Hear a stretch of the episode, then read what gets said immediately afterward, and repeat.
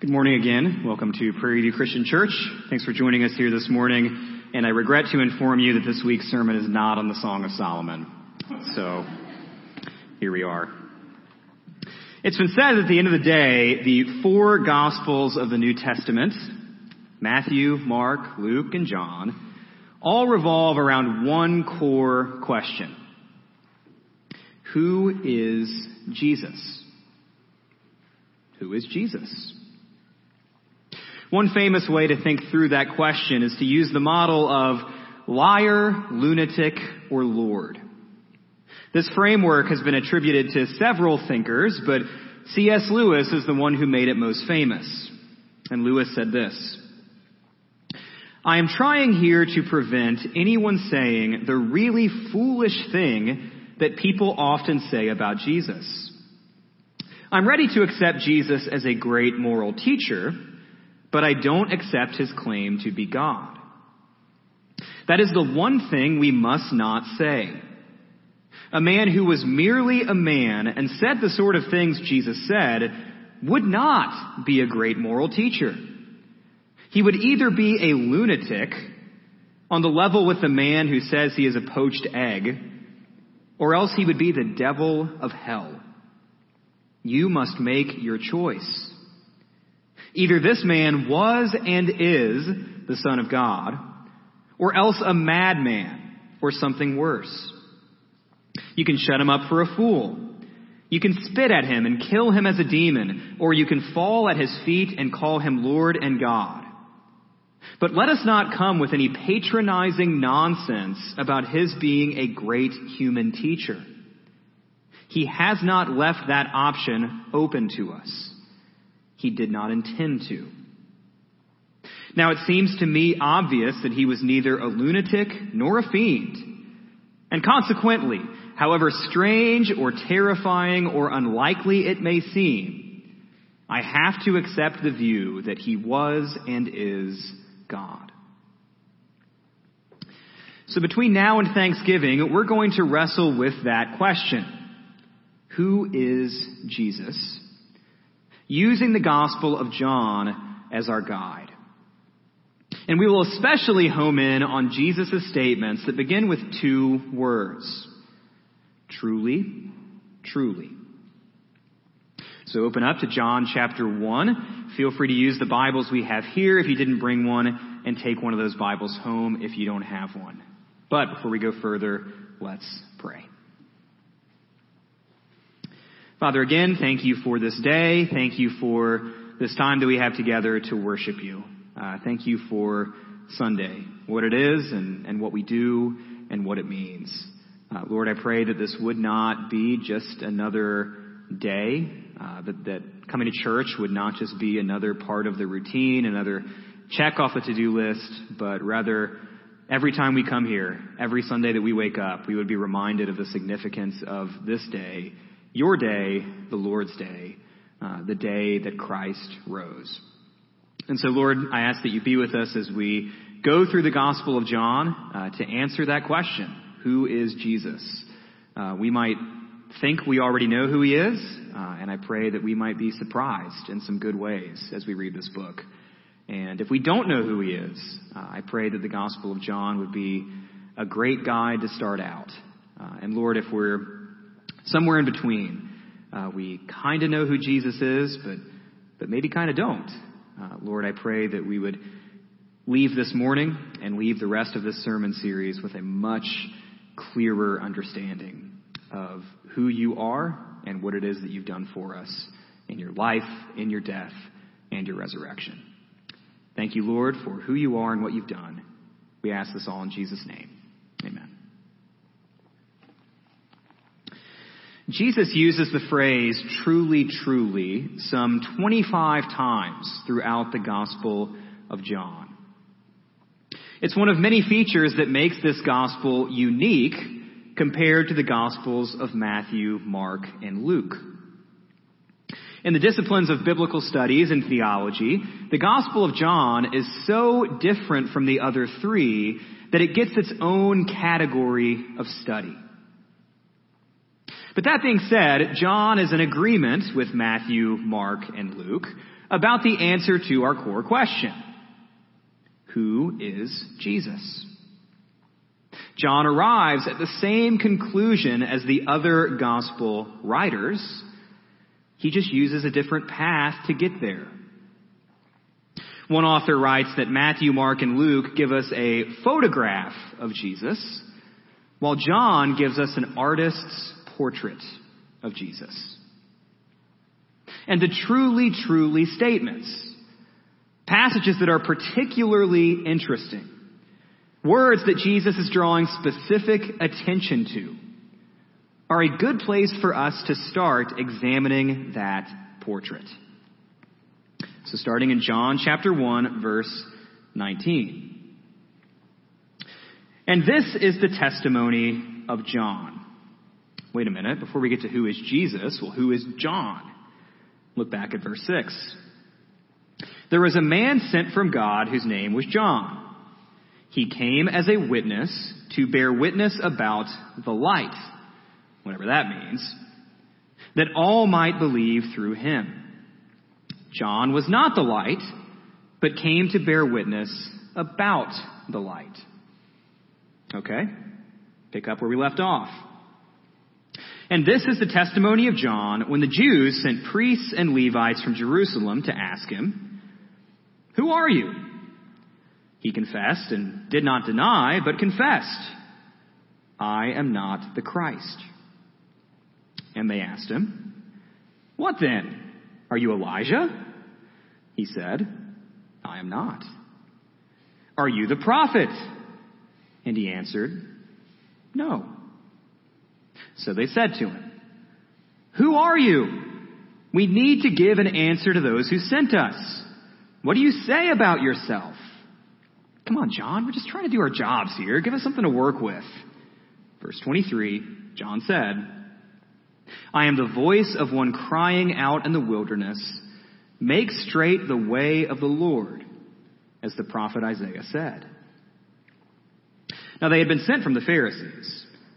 They asked him, Then why are you baptizing if you are neither the Christ, nor Elijah, nor the prophet? John answered them, I baptize with water, but among you stands one you do not know even he who comes after me, the strap of whose sandal I am not worthy to untie. These things took place in Bethany across the Jordan, where John was baptizing.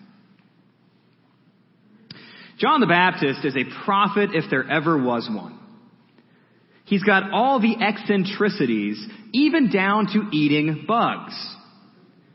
John the Baptist clearly understands himself to be sent from God to God's people with God's words.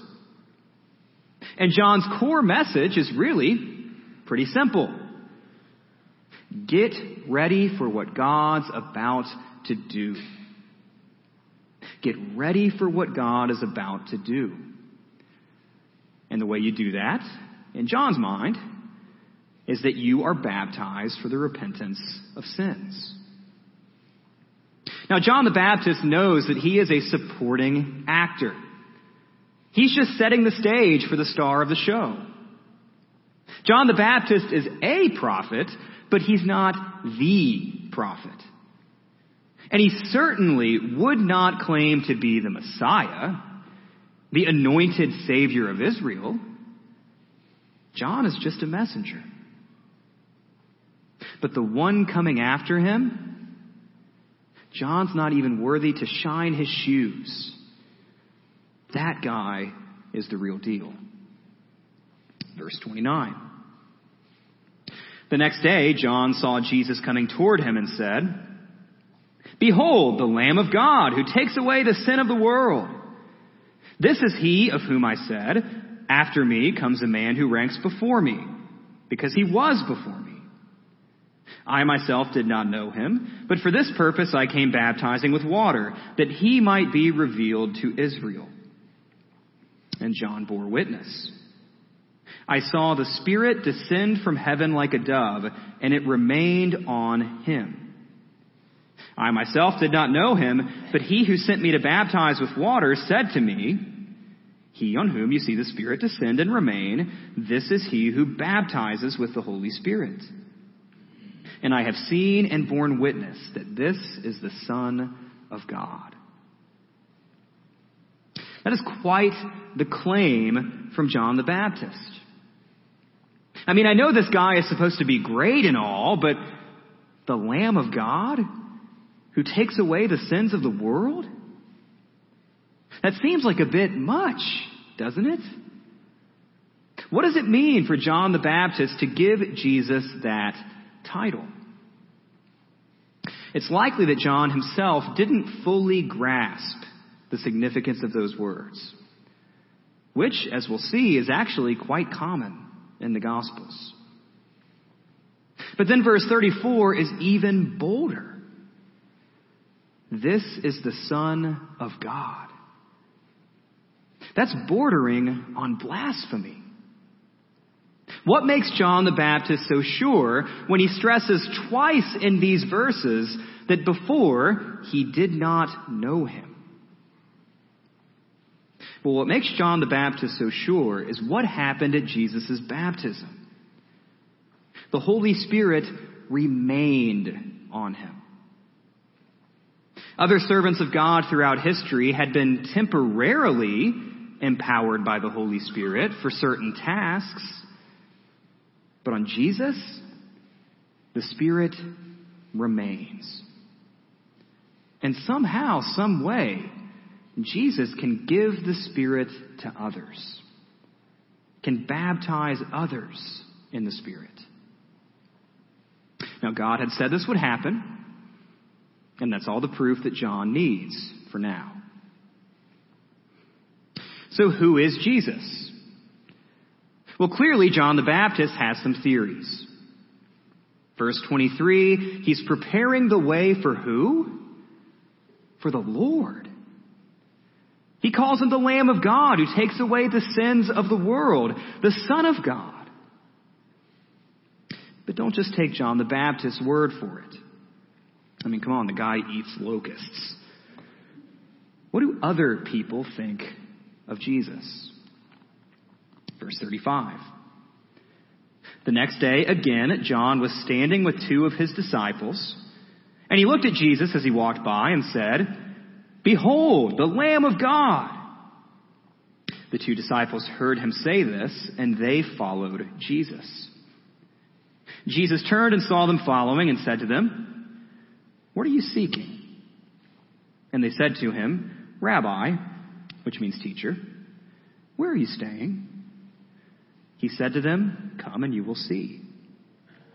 So they came and saw where he was staying, and they stayed with him that day, for it was about the tenth hour. One of the two men who heard John speak and followed Jesus was Andrew, Simon Peter's brother. He first found his own brother Simon and said to him, We have found the Messiah, which means Christ. He brought him to Jesus. Jesus looked at him and said, You are Simon the son of John. You shall be called Cephas, which means Peter.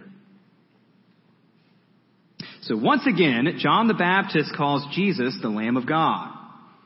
He sold.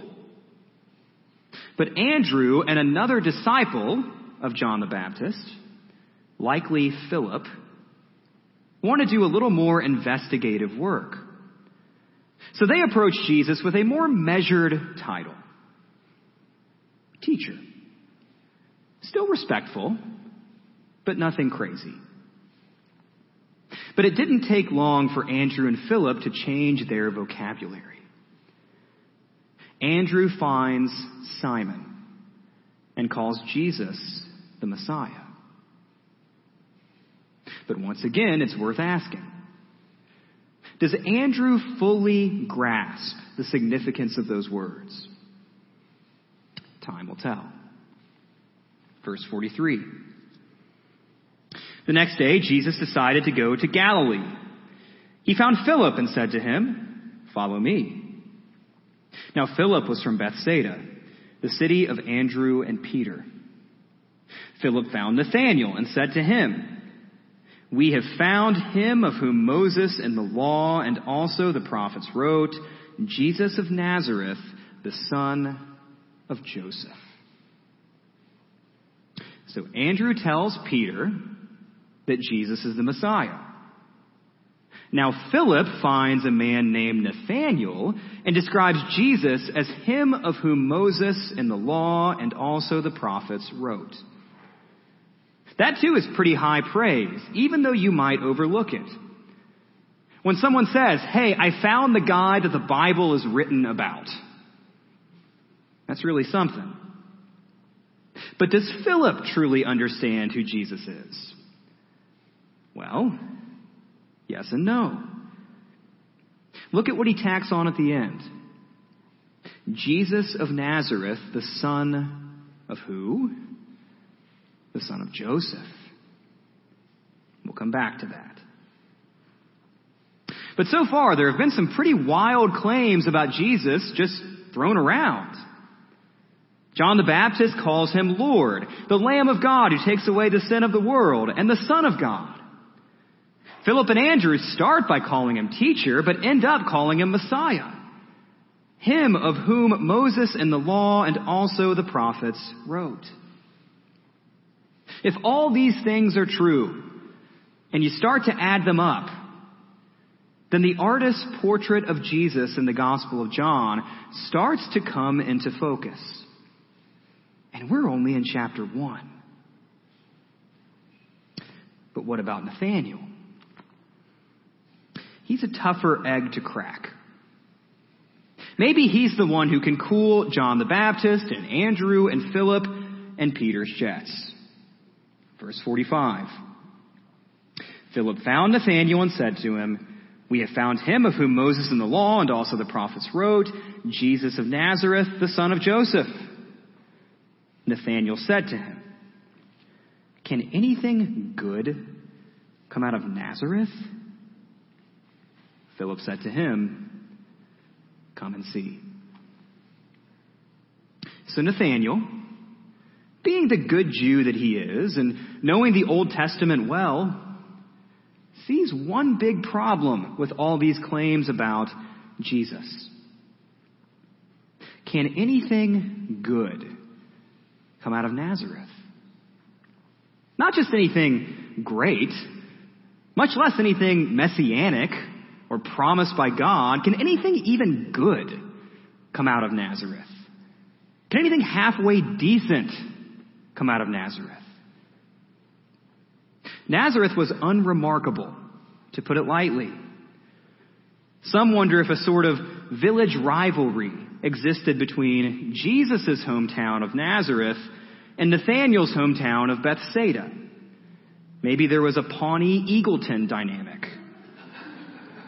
But most of all, Nathanael's skepticism may have come from his knowledge of the Old Testament.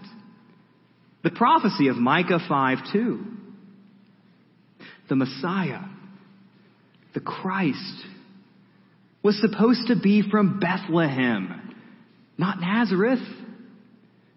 You'd think John the Baptist, of all people, would know that.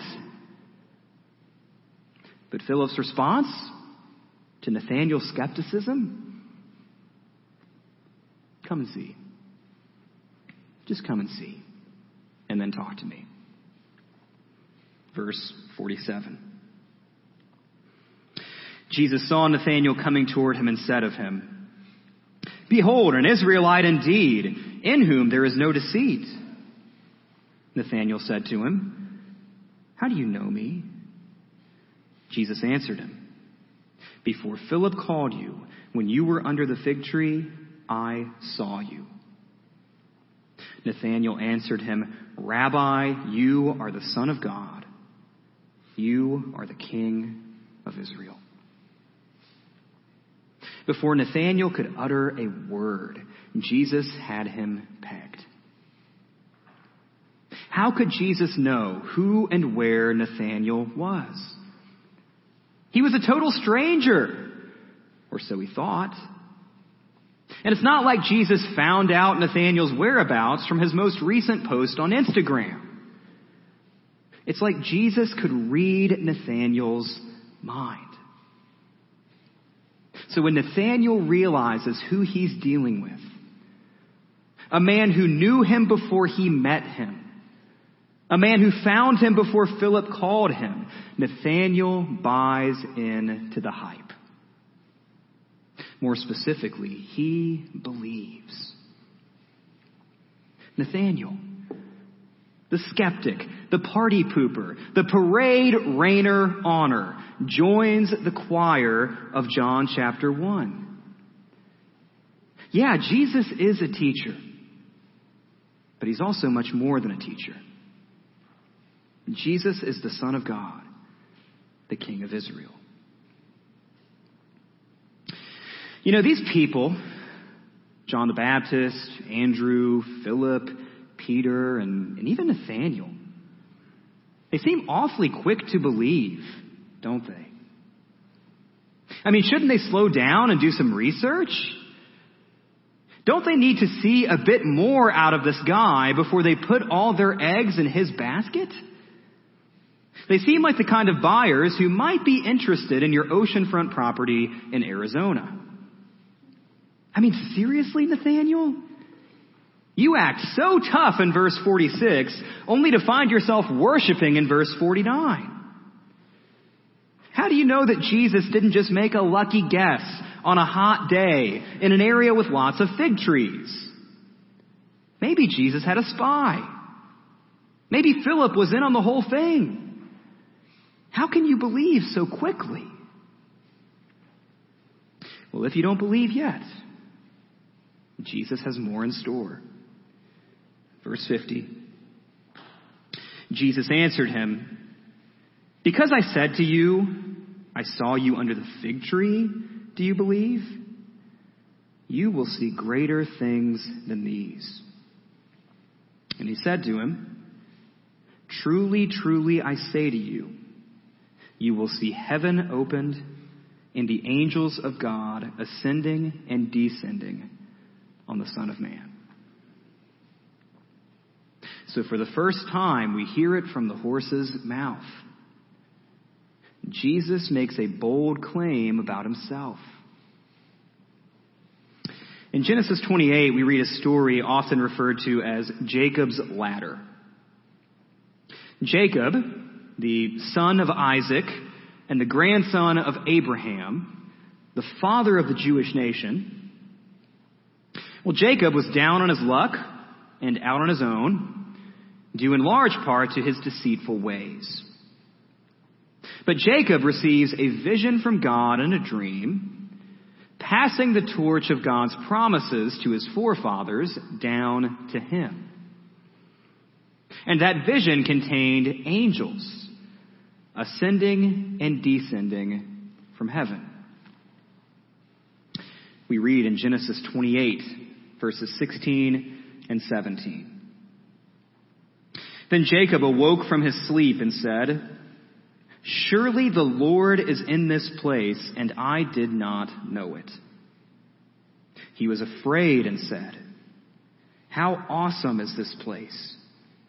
This is none other than the house of God, and this is the gate of heaven. If you thought John the Baptist, Andrew, Philip, Peter, Nathaniel, all of them were a little too eager in their audacious claims about Jesus, just consider this. Jesus never rejected any of those titles even when the people who used them didn't fully understand the significance of their words. And what's more, by referencing the story of Jacob's ladder in Genesis 28, Jesus seems to be implying that when you stand in his presence, even if you didn't know it at first, you stand with the Lord himself. When you stand next to Jesus, you stand next to the very gate of heaven opened wide. That's because he really is the Lamb of God who takes away the sins of the world by dying on a cross and rising from the dead. He really is the Messiah who came not just to save Israel, but all who believe in him. He really is him of whom Moses and the law and the prophets wrote in ways the disciples haven't even begun to understand. He really is the Son of God.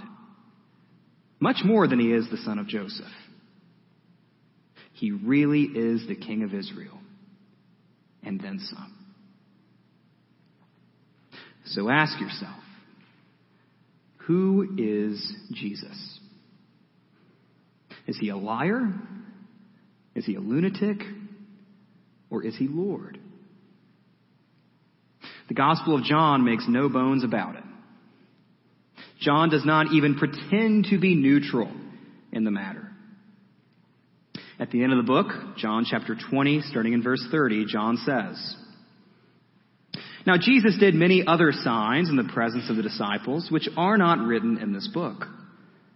But these are written so that you may believe that Jesus is the Christ, the Son of God, and that by believing you may have life in his name. John is not ashamed of his agenda. So, who do you say Jesus is? Who do you believe he is? And if you're still not as convinced as John the Baptist and Andrew and Philip and Peter and Nathaniel or John who wrote the gospel, don't worry. We've got a long way to go. And if you stick around, you will see greater things than what we've read so far today. But as we close, there's one more bold claim about Jesus in John chapter 1, and it starts in verse 1. In the beginning was the Word, and the Word was with God, and the Word was God. He was in the beginning with God. All things were made through him, and without him was not anything made that was made. In him was life, and the life was the light of men. The light shines in the darkness, and the darkness has not overcome it. Jumping down to verse 9. The true light, which gives light to everyone, was coming into the world. He was in the world, and the world was made through him, yet the world did not know him. He came to his own, and his own people did not receive him. But to all who did receive him, who believed in his name, he gave the right to become children of God, who were born not of blood, nor of the will of the flesh, nor of the will of man, but of God. And the Word became flesh and dwelt among us, and we have seen his glory. Glory is of the only Son from the Father, full of grace and truth. John bore witness about him and cried out, This was he of whom I said, He who comes after me ranks before me, because he was before me. By the way, John the Baptist was older than Jesus. So what do you think it means when he says that Jesus came before him? For from his fullness we have all received grace upon grace. For the law was given through Moses. Grace and truth came through Jesus Christ. No one has ever seen God. The only God who is at the Father's side, he has made him known. That's who Jesus is. The eternal, infinite, co-equal with the Father, life-giving, light-shining, fully God and fully man, glorious and perfect revealer of who God is in the flesh. He is the Lord of the universe, present at and before creation itself. He is the Word of God who became flesh and dwelt among us, whether you know it or not. So may we, by God's grace, truly, truly believe in him and what he did. He is no liar. He is no lunatic. He is Lord. And it is only by faith in him that we can become children of God. Let's pray.